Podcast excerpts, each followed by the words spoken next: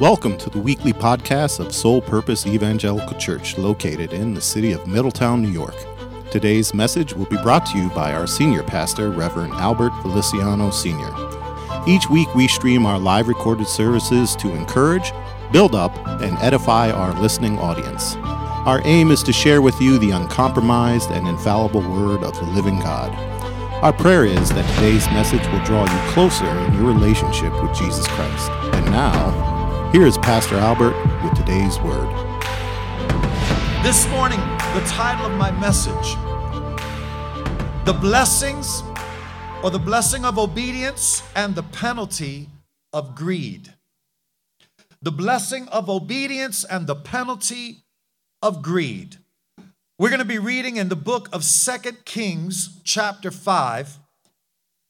And we're going to start with verses 1 through 15. But I'm going to ask you to keep your Bible open because we're going to go through that entire chapter this morning. Amen. We're going to keep it in the old school Sunday school uh, uh way. Hallelujah. Amen. Uh, we're going to do an expositional breakdown of a really familiar story to some.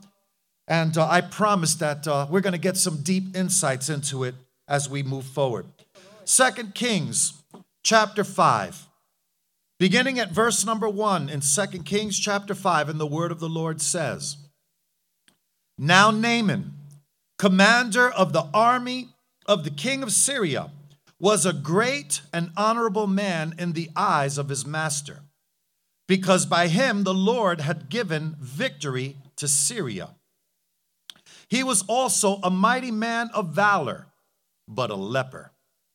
And the Syrians had gone out on, on raids and had brought back captive a young girl from the land of Israel. She waited on Naaman's wife. Then she said to her mistress, If only my master were with the prophet who is in Samaria, for he would heal him of his leprosy. And Naaman went in and told his master, saying, Thus and thus said the girl who is from the land of Israel. The king of Syria said, Go now, and I will send a letter to the king of Israel.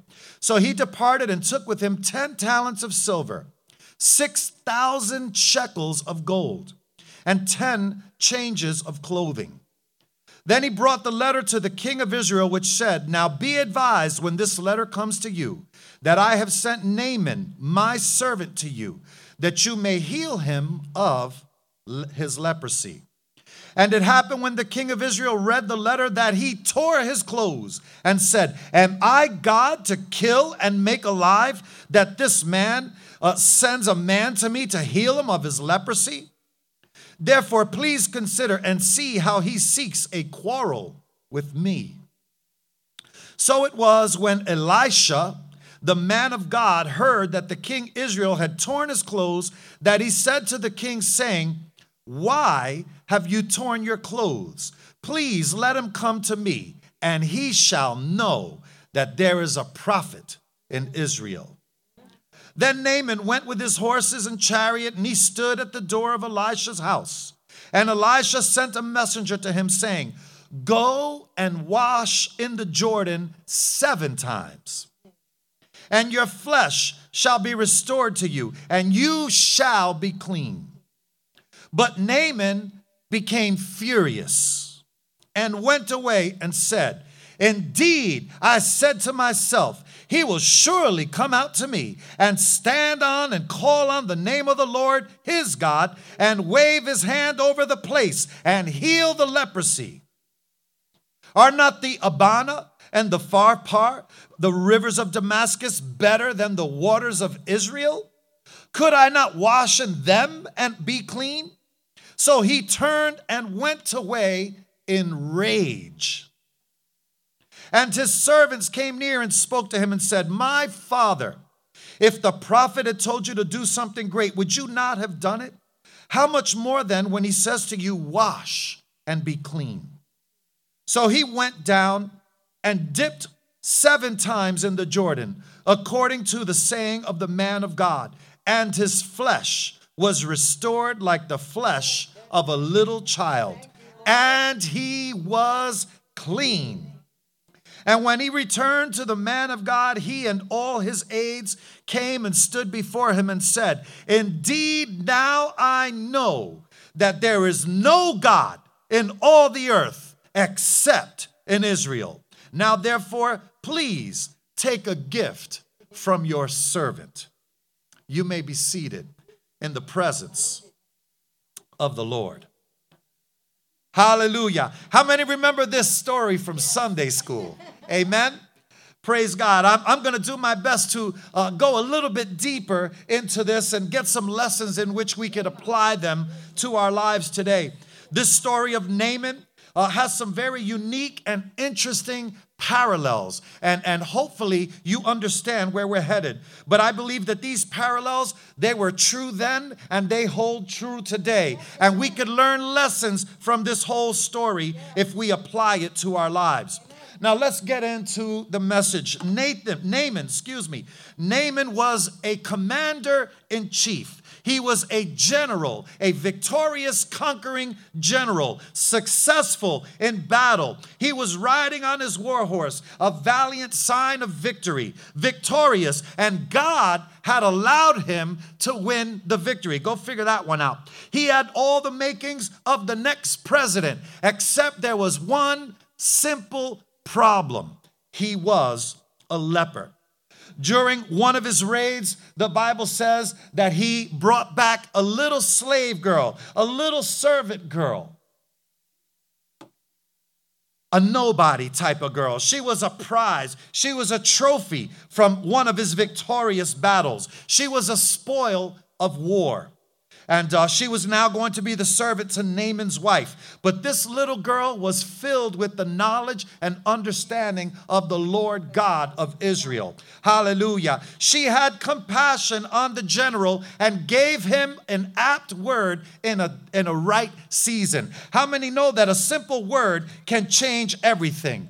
You know, think of it. She was a captive. She was taken prisoner. She was now going to be made a slave. And with the eyes of the Lord, with the eyes of compassion, with the tender eyes, she looked upon her master's husband, her, her, her the servants. She was the, the servant to the wife. But she looked upon the husband in his leprosy and said, If only he could see the man of God from Israel, he will surely be healed of his disease.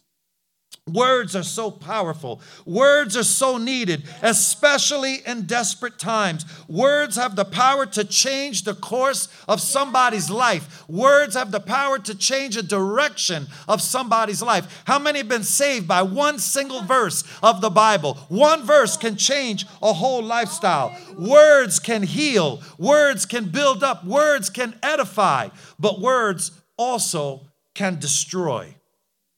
We have the words of the Lord. We have the word of truth. But how often do we really share those words with those in our life? Uh, the reality is, unless we believe those words, like the little girl believed in the words, we really won't share it and we won't uh, impart those words on anyone else. And the reality is, we won't even live it.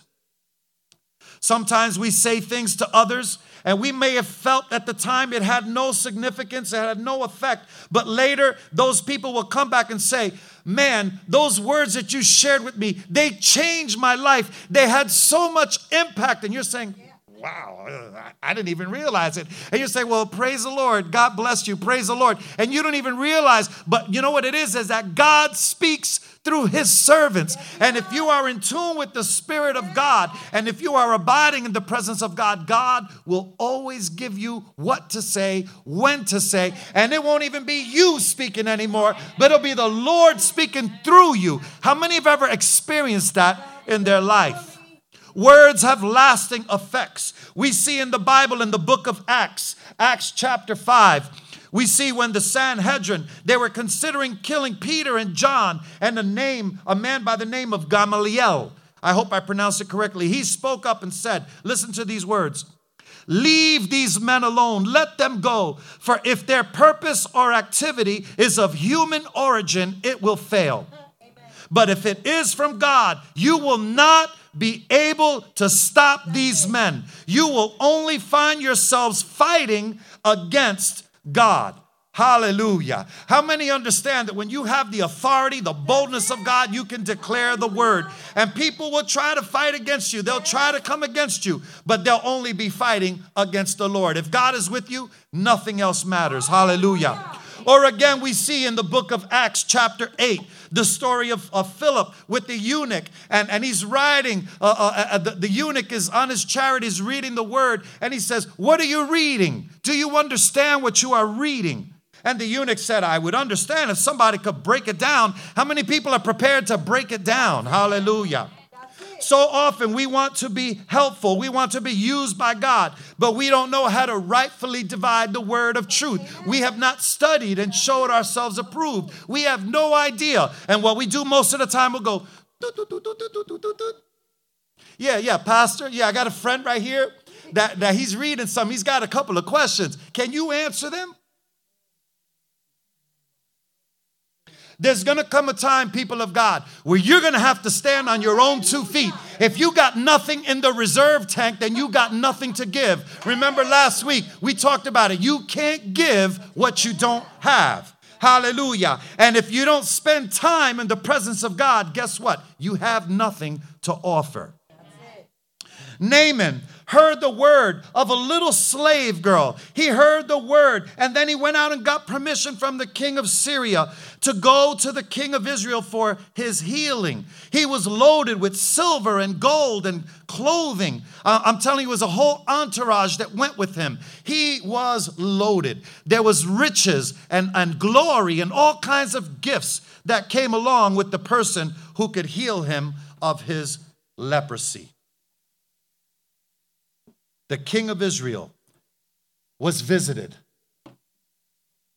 And when he heard the letter, he started to freak out. He tore his clothes. When someone tore their clothes, that means that's it. It's over. The end. I'm it. You know, remember, the raid, they just became victorious over Israel in the raid. He probably said, This guy's coming back now to finish the job. He's coming back to destroy me. What quarrel does he want with me now? Am I God that I could heal him? I know this is a trick. He's going to say, Well, you didn't heal me, so off with your head. He was panicked. He was terrified. He says, You know what? I'd rather them just leave me alone. And he tore his clothes. Hallelujah. But thank God, the man of God, Elijah, his successor. Hallelujah. He said, Send him to me.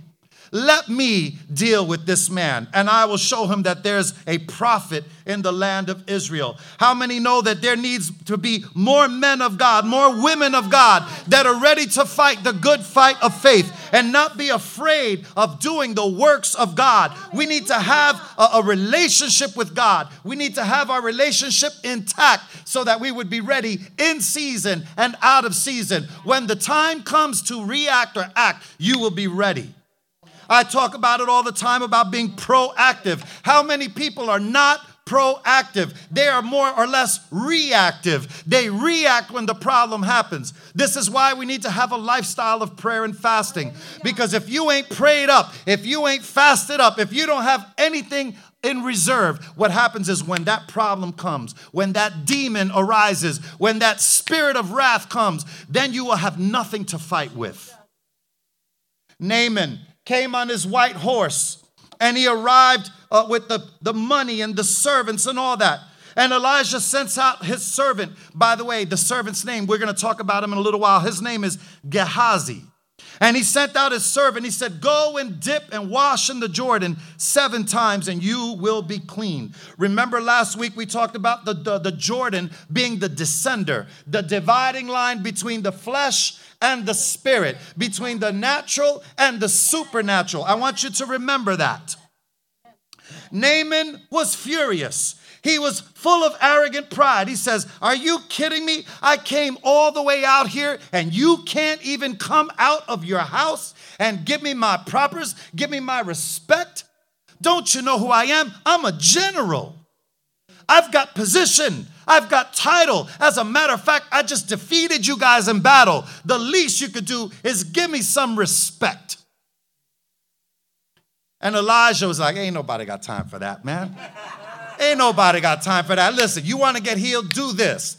Do it or you don't get healed. It's that simple. Can I get an amen? Hallelujah. He says, Can't you lay hands on me? Can't you do some type of religious stuff? Can't you say abracadabra?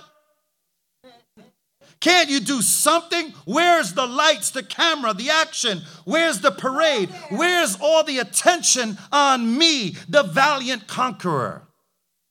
Am I a dog? Am I not just anyone? I'm a general. You see, what you're hearing here is pride. He was full of pride. Why dip in the Jordan River? That, that river's nasty. Why not go to the clean rivers? Why not go to these other rivers in Damascus? Why not dip in there? I'm special. I should be seated in the right place. I should be given the right. Don't you see all the goods that I brought with me? How dare you disrespect me like this? Naaman was ready to turn away from the miracle of God that was awaiting him. He was ready to turn away from the one and only thing that could heal him, which is obedience to the word of the living God. Let me just say this, saints of the Most High God. Don't let your emotions get in the way of the word of God. Don't let your feelings interrupt what God is doing on the earth. Everybody's feelings and everybody's emotions are so high right now. We're all sensitive. We're all ready to be offended. We get offended for everything. We're ready to get up and walk out of the room right now. Everybody's at high alert, high tilt, high alert. It's awful. Don't let your emotions get in the way. If you're angry, the Bible says be angry, but do not sin. Do not let your anger cause you to do something stupid that you're going to regret later or something stupid that's going to hurt an innocent life. Many people miss their blessings. Many people miss their healing. Many people miss their promotion because they let their feelings get in the way. Why was Naaman so furious? Because he had a murmuring spirit. Naaman was a complainer. Naaman was full of arrogant pride. He was never satisfied. Now, the Bible doesn't say, but I'm going to surmise. Maybe he didn't have his father growing up.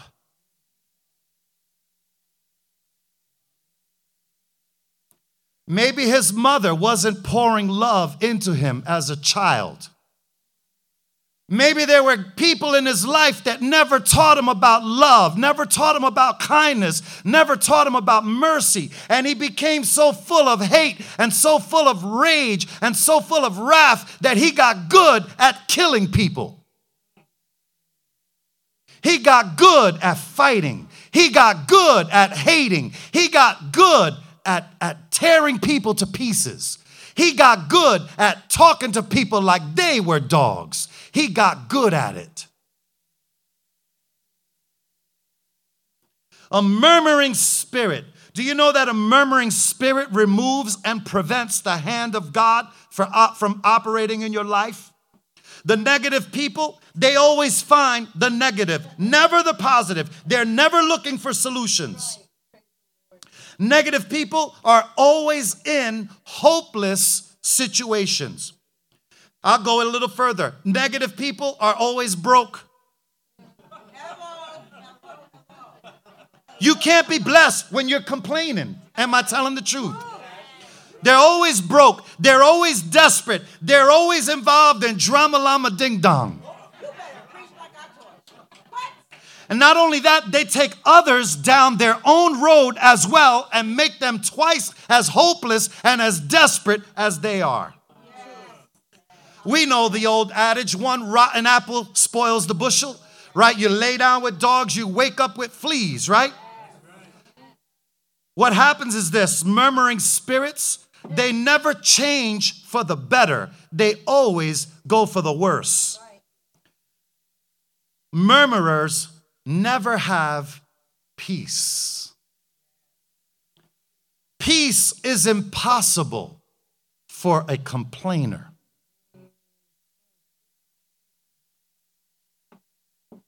Now, let me just tell you something because I want to apply what we're seeing here to, t- to today. So I know emotions are high, praise God, and I'm going to be gentle and careful. But I want you to understand that what I'm about to talk is about the spiritual side, the spiritual nature. Amen? So stay spiritual. Turn to your neighbor, say, get spiritual right now in the name of Jesus. Stay spiritual. Stop tripping.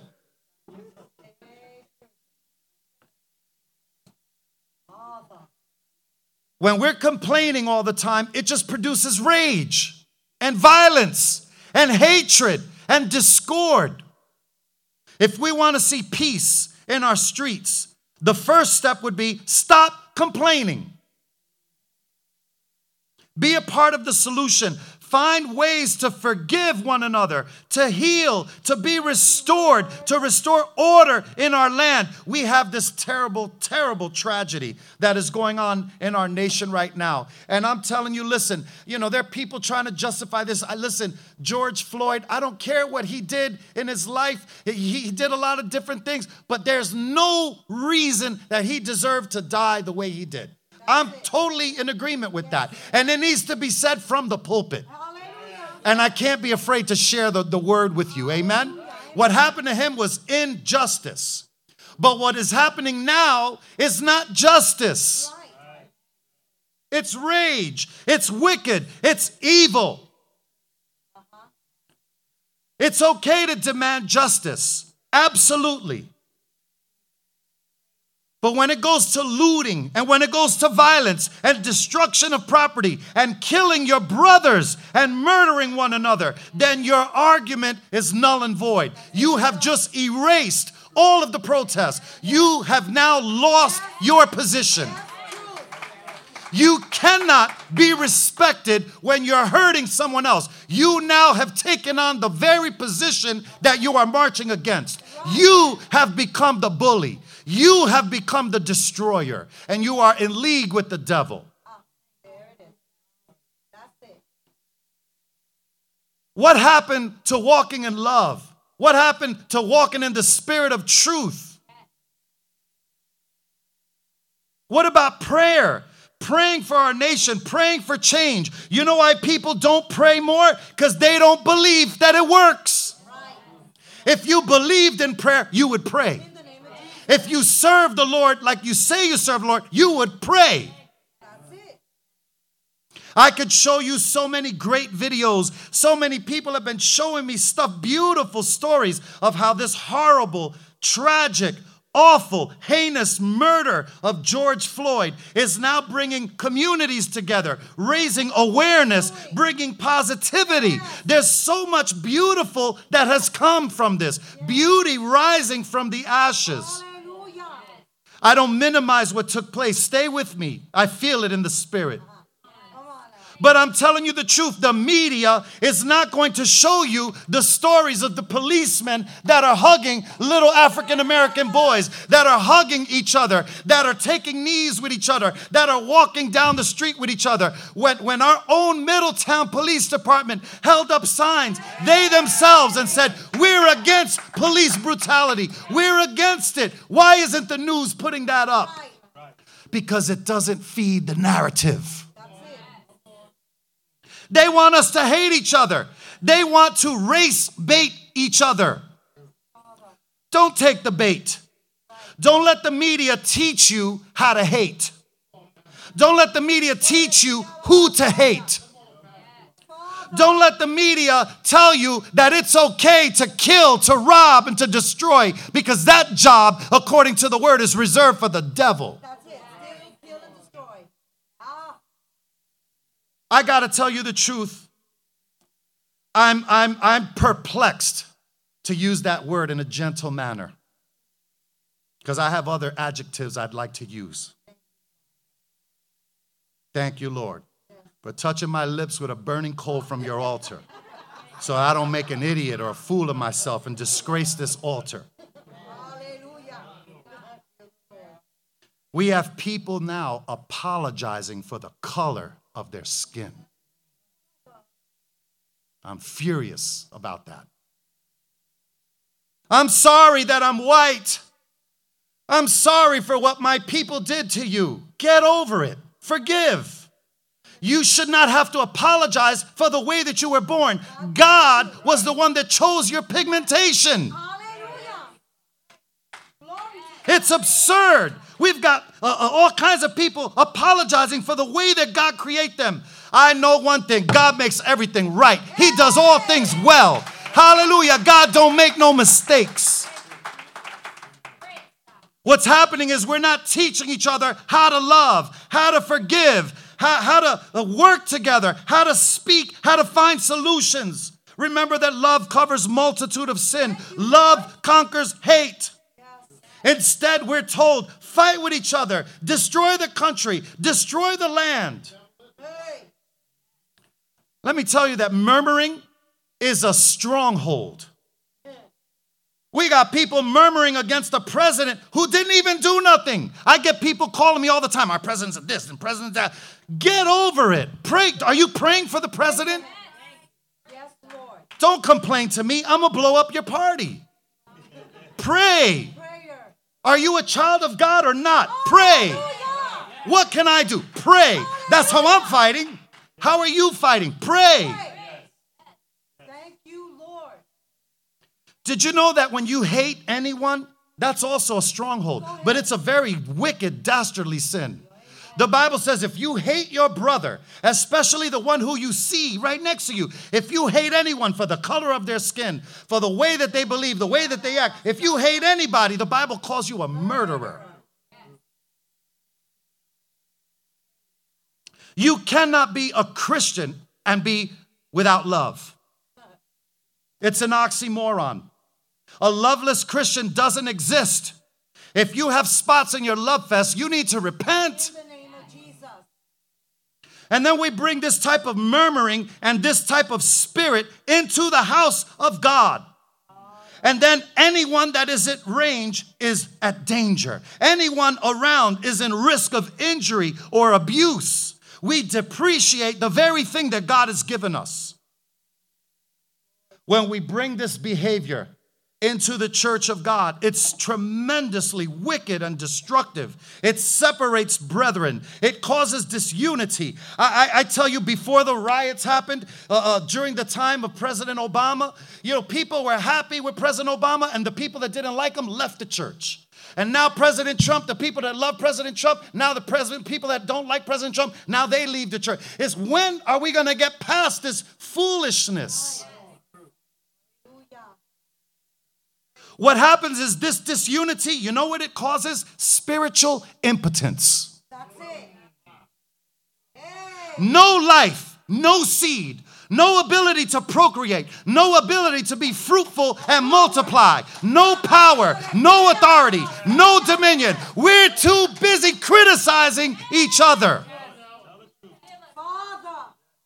The Bible calls us to guard against the wickedness that's in the world. We're to walk in love. Do you know that the world, their only representation of what it is to be a child of God is to look at the life of the believers, the salt and the light of the earth?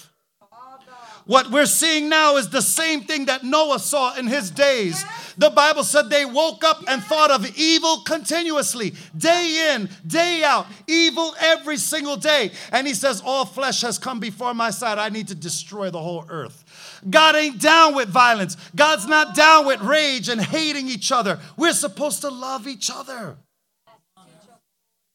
Don't lose sight. Stay focused. Naaman allowed his feelings to get in the way, and he was going to head back home with an incurable illness. He was turning away from the only thing that could have saved him. Again, obedience to God's word. Let me read you a little story. Please pay attention. Dr. Leo Winters is a Chicago surgeon.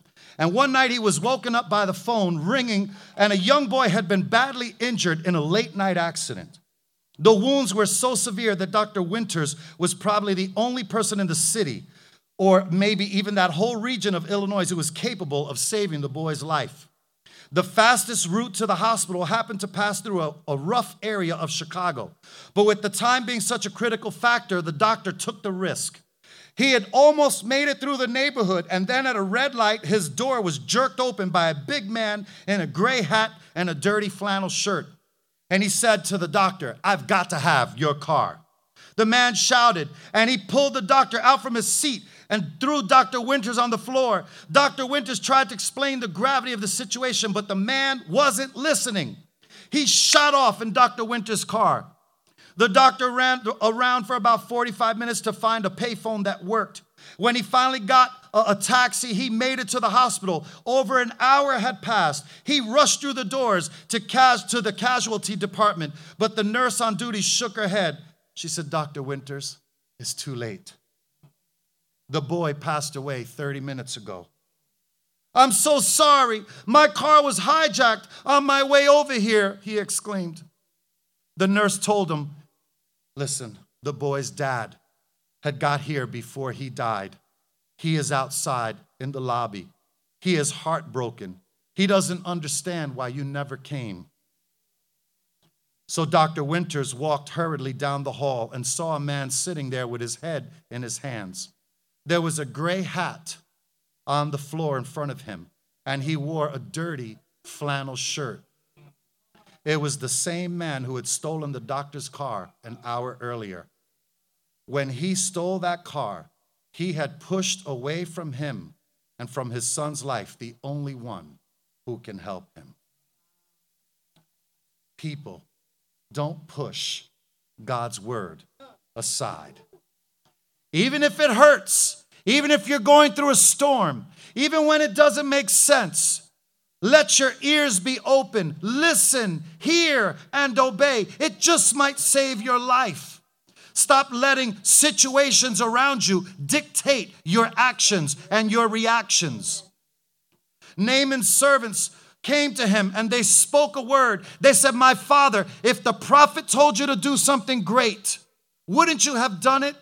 If he told you to walk up a mountain on your knees or fast for 40 days and 40 nights, wouldn't you have done it? If he told you, give him all that gold and silver in your cart, wouldn't you have done it? If he told you anything else, you would have done it. But he tells you something so simple go dip in the Jordan River seven times and you will be made whole. Why not just obey? People of God, we have to speak words of life.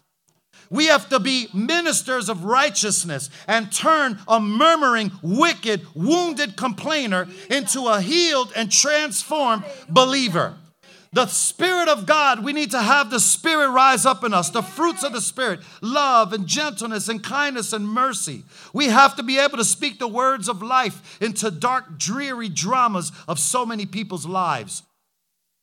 It will save a soul from sure death. And when you get the word of God, don't add on to it. Don't embellish. Don't change the message. Just keep it simple. Every church nowadays is trying to add to the message. You don't need to give the gospel a facelift. Just preach the same word that has rescued the sinner from the beginning of time to now. Hallelujah. Stop putting smoke machines and, and, and video lights and laser beams and all that. You don't need all that. Just preach the word. The general listened to a little slave girl. He listened to Elijah's servant. He listened to his own servants, three nobodies, because of the power of God that was used in their words. Do you know that kindness attracts? Kindness pulls in, kindness draws in. Did you know that kindness is a fruit of the Spirit? So even while he was still angry, even while he was still hurt, even while he was still annoyed, still full of arrogant pride, he got off his horse and he chose to humble himself. He chose humility. He came down from his high position of authority and he came down level, eye to eye with the servants. He wasn't looking down anymore or complaining, but he started to see if I don't do this as they have instructed, I'm not going to be healed. I got to start listening and obeying the command of the man of God. So, what did he do? He took off his helmet, he took off his breastplate, he took off all of his armor, all of his vestments. He took it away from the hardness of his heart Hallelujah. I'm telling you the truth. If you want healing today, if you want the Lord to do things, there might be some things that you need to take off. There might need to be some toxic relationships. There might need to be some pride, uh, some unforgiveness, some rejection. Uh, you might have to take a few things off in order to be made whole again. You yourself may need to come down off of your high horse and humble yourself before the Lord so that in due time He would raise you up again. Get rid of whatever it is that is keeping you bound. To go high, you must first go low. Think of this seven times. Why not just one dip? But Elijah said seven times. Elisha knew the word of God. Leviticus 14 7 says, And he shall sprinkle it seven times on him who is to be cleansed from leprosy and shall pronounce him clean. You see, Elijah knew the word of God because his, his mentor, Elijah, had poured into him all the time they were together. But I'm going to take it a little deeper this morning. Amen. The Bible says when a demon comes out, and leaves, he tries to find somewhere to go. But if he can't find somewhere else to go, he comes back. And this time, he brings seven more demons that are worse than the first, and they all take up residence in the host. There must have been seven real wicked demons in there. He had to drown some demons. Can I get an amen up in here? Sometimes we got to jump in and drown the devil out. Hallelujah. Get into the secret place. Get into a certain atmosphere where a demon can't rain on you, where a demon can't breathe. And you get in there until the bubbles come out. Hallelujah. And the demons got to go. They got to go. There's no place. Dip one, nothing. Dip two, nothing. Dip three, four, five, six, nothing. How many would have stopped? After three or four dips. This man of God is tripping. Stay the course, people. When you hear the word of the Lord, go through the, the completion, follow it. Stay the course. On the seventh time, hallelujah, the word of the Lord says that he came up clean. He was miraculously healed. His skin was like a baby. Glory to God. And from that point on, Naaman repented and served the Lord. And these are the words that he said Indeed, now I know that there is no God in all the earth except in Israel. Now, therefore, please take a gift from your servant. Now you have your Bibles open. The next verses I'm going to paraphrase for the purpose of time, verses 16 through 27. Here's Elijah's answer when he was going to be offered the gifts. I want you to listen very closely.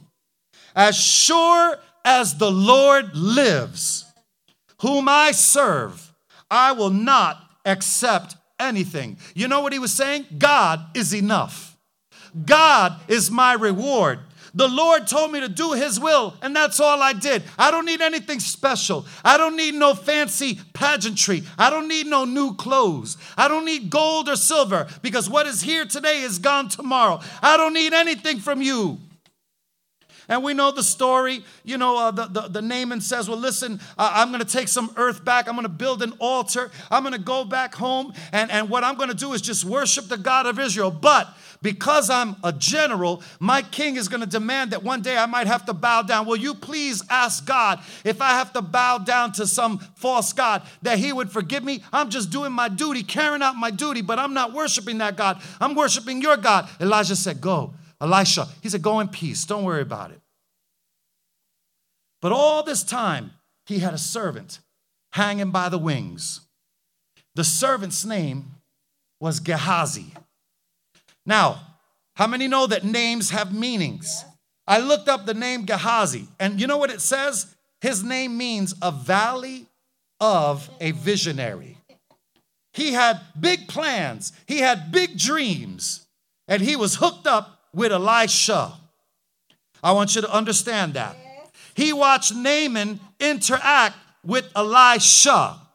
He saw the gifts, the silver, the gold, the fine clothes, and he became covetous. He became greedy. He wanted something for himself. He didn't want to bless Elijah. He didn't want to bless no servants. He wanted something for himself. He wanted more. Remember last week, Moses asked God for more, and he said, I want to see your glory. It's not a sin to ask God for more. God wants to bless you with more. But it is a sin when we're greedy for the things of the world. Go to last week's message and you'll get a whole a mouthful on that. Greed filled his heart. Greed blinded him to God. Greed created an illusion of wealth. Proverbs 13 11, it says, Dishonest money dwindles away. Gehazi, I want you to pay attention. Please don't miss this. I want you to pay attention. Verse number 20. Gehazi, the servant of Elisha, the man of God, said to himself, My master was too easy on Naaman, this Aramean, by not accepting from him what he brought. Here's where it gets interesting.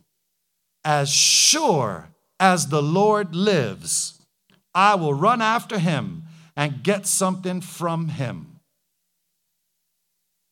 Now, when he said, As sure as the Lord lives, you know what he was doing? He was talking church lingo church etiquette. How many of us come into church? We know when to say amen. We know when to shout. We know when to sit. We know when to stand. And he's been hanging around Elijah. And, and as, as we read in Second Kings, when Elijah says, As sure as the Lord lives, I will not leave your side. As sure as the Lord lives, I will not leave your side. He said it three times. And then he saw Elijah go up into heaven and the mantle fell on him. And here we said, As sure as the Lord lives, whom I serve. I will not accept your gift. And so now the student is trying to become the teacher. As sure as the Lord lives, I'm going to hook myself up with a little something, something. And then he tried to put some church etiquette on it to make it stick. These are Elijah's words. Saints of God, we need to be careful when the student rises up and tries to be the teacher because the anointing is costly. Get your own anointing. Don't try to usurp the cost. Don't try to circumvent the, the, the, the, process. Don't try to delay it and say, I can't wait anymore. I need to be in the front lines. I want to be like my teacher. I'm gonna start talking like my teacher. I'm gonna get the same haircut as my teacher. I'm gonna wear the same perfume, the same cologne. I'm gonna wear the same polo shirt that he's wearing so I could be just like him, just like her. Get your own anointing. Get your own anointing. Count the cost in Jesus' name. Remember the seven sons of Sceva? I talked about them. The demon said, Jesus, I know. Paul, I know. Who are you? You can't fake it till you make it. Your sins will find you out. Spend time with the Lord yourself. Get off your high horse, like Naaman had to get off his high horse. Look at it this way Naaman got down from the high horse. Elijah, it doesn't say in the word, but we know that Naaman was going away with his chariots. Elisha, uh, uh, Gehazi must have climbed onto his high horse to chase after Naaman. Look at the look at the, the, the shift here. The visionary had a get rich quick plan. Let me read what he said in verse 21 through 24. So Gehazi hurried after Naaman. When Naaman saw him running towards him, he got down from, uh, uh, from the chariot to meet him. Is everything all right? He asked. Oh, yeah, everything is all right, bro. Everything, I'm, I'm paraphrasing. Everything is all right, Gehazi answered. My master sent me, oh, here goes, listen. My master sent me to say, Two young men from the company of the prophets have just come to me from the hill and country of Ephraim. Please give them a talent of silver and two sets of clothing. He looks and he answers him. He says, By all means, take two talents, said Naaman. He urged Gehazi to accept them and then tied up the two talents of silver in two bags with two sets of clothing, and he gave them to his servants, and they carried them ahead of Gehazi. When Gehazi came to the hill, he took the things from the servants and put them away in the house. And he sent the men away, and they left. You know what that is? That's called a lie. Not only the lie, but to really put some stank on it, he got two servants to follow him and included them in the lie. Just for good measure. I, I got two servants. There they go. They're right there. And, and they want one talent each and two, two sets of clothes. Yes, sure, no problem. I'll hook you up. Okay, guys, I'll catch up with you later. Peace out. So that he could look all prim and proper. And he didn't take anything for himself because he's too, too spiritual. I'm too holy. I'm the servant of Elisha. I'm too holy to contaminate my hands with anything. How many know that the truth always prevails? The truth is its own defense. The truth doesn't need a lawyer. Elisha was a man of God. Uh, his servant Gehazi should have paid attention a little bit more in Sunday school. He should have learned that God speaks to the prophet of God. Gehazi should have known that God would expose his sin. And we read a little further. Elisha now goes to him and asks him a question Gehazi, where were you today? Here comes lie number two. Oh, I, I wasn't anywhere. I was chilling right here, watching the Yankees on TV. I was chilling. You want a cup of coffee? Why can't people just tell the truth? When you tell the truth, you don't have to remember the lies. And what they do is when they start lying, you got to cover one lie with another lie. And it becomes a whole pattern of deception. You can't abide in the truth because, like John 8 44 says, you belong to your father, the devil. Christians, stop lying. Stop lying on your taxes. Stop lying to your boss. Stop lying to other about how God is using you. Stop lying to everybody else about all these things. The Bible says that liars shall not inherit the kingdom of God. Listen to what Elijah said in response to him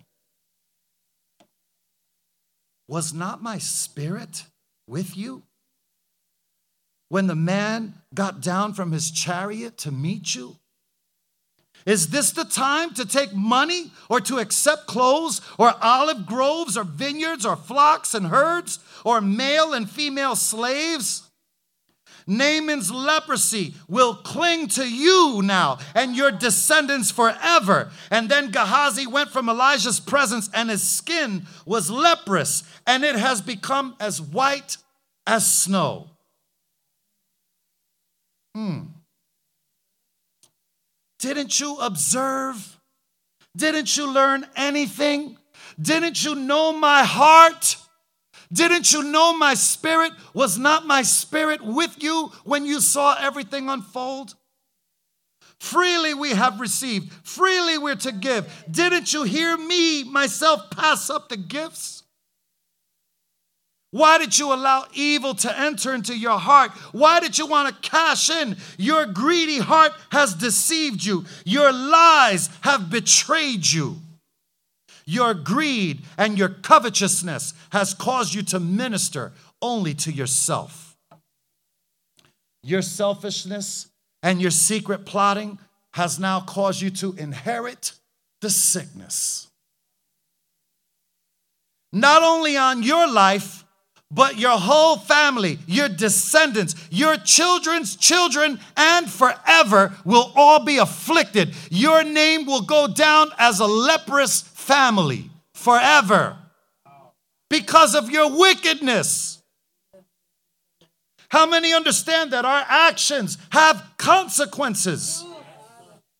If we need anything from God, all we have to do is ask the Lord. King David, if he wanted Bathsheba so badly, all he had to do was ask God for her. Even the prophet told him. But instead, he killed for her. And the consequences of his life is that the sword never left his house. People of God, think. Think. Before you do something, think. Before you say something, think. Think before you act. Brother Allen read James earlier. James 4, verse 2 and 4. You desire, but you do not have, so you kill. And I'm not even just talking physical. Sometimes we kill each other, we assassinate them verbally. We tear people down, we kill them with our words. You covet, but you cannot get what you want, so you quarrel and fight. You do not have because you do not ask. And when you ask, you do not receive because you ask with wrong motives, that you may spend it on what you get with your pleasures. You adulterous people, don't you know that friendship with the world means enmity with God? Therefore, anyone who chooses to be a friend of the world becomes an enemy of God. Listen to Jesus' words. Right after he spoke about the widow of Zarephath in Luke 4, it says, And many lepers were in Israel in the time of Elisha the prophet, and none of them was cleansed except Naaman the Syrian. What made him different? We know that Naaman first had to humble himself and become obedient to the word of God. His humility led him to obey. His obedience led him to the healing. His healing led him to surrender his life to serving God, and therefore the result was salvation of his soul. Gehazi, the so called servant of the Lord, the servant of Elijah. Let me tell you something titles mean nothing, it's toilet paper. Titles mean nothing.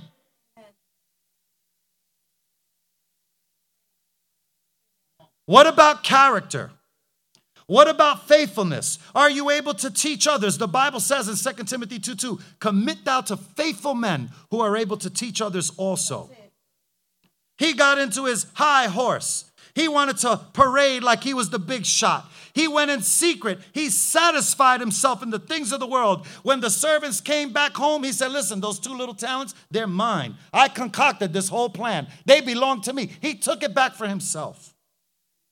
Bible says what is sown in darkness will come to life, come to light.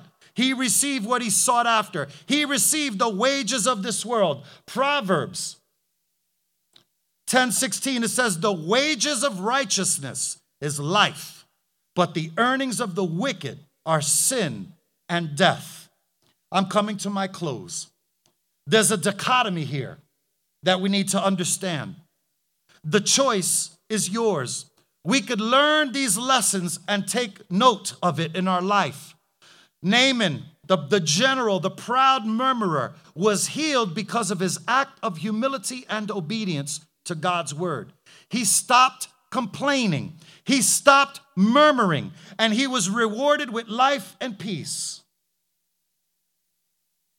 Obedience brought him to his blessings. All he had to do was trust and obey.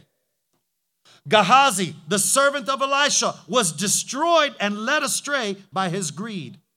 He followed his own words, the false trinity, me, myself, and I. He had the plans of his own heart. He lied to achieve, lied to obtain. Nothing that is ever built on a lie is going to stand. The reward for his greed was a curse. Proverbs 14 12 says, There's a way that appears to be right to a man, but in the end, it is the path to death. Both of these men wanted something. Both of these men needed something, but both of them chose a way to obtain it. Is there any greed in your life? Is there any strong desire for power, for influence, for acceptance, for attention, for respect, for status, for money, for health, what is it that you desire that is so much that it consumes you? Or do you have a desire to have more of God? All we need to do is ask. I'm going to give you homework this week because we're in Sunday school. Amen? Write this down in your notes Deuteronomy chapter 28 this chapter is about the blessings for obedience and the cursings for disobedience. I want you to study that. Oftentimes people say, What am I going to read this week? I don't even know where to begin. Well, there's, your, there's your lesson. Obedience is better than sacrifice. Stop complaining. Stop being led by your emotions. Trust in the Lord. Obey His word. Let us all humble ourselves before the Lord and then receive the wonderful blessings of Almighty God. I hope you learned something today. We need to spread love in our dark climate. We are the answer, we are the solution. It's okay to voice your opinion, it's okay to make your voice heard, but don't join with the complainers. Be set apart. Amen. And let the blessings of the Lord be added unto you and your household. God bless you, saints of the Most High God. Hallelujah. We are so grateful to God for allowing us the opportunity to share this message with you. Thank you for listening. We want you to know that you are all in our constant prayers. If you've been blessed by today's program, why not consider partnering with us? To make a donation is easy. You can visit us online at www.specchurch.net or you can call us at 845 956 0133.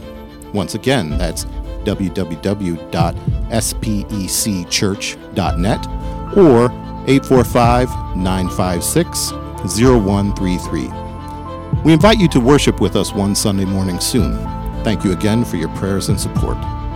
The Lord bless you and keep you. The Lord make his face shine upon you and be gracious to you.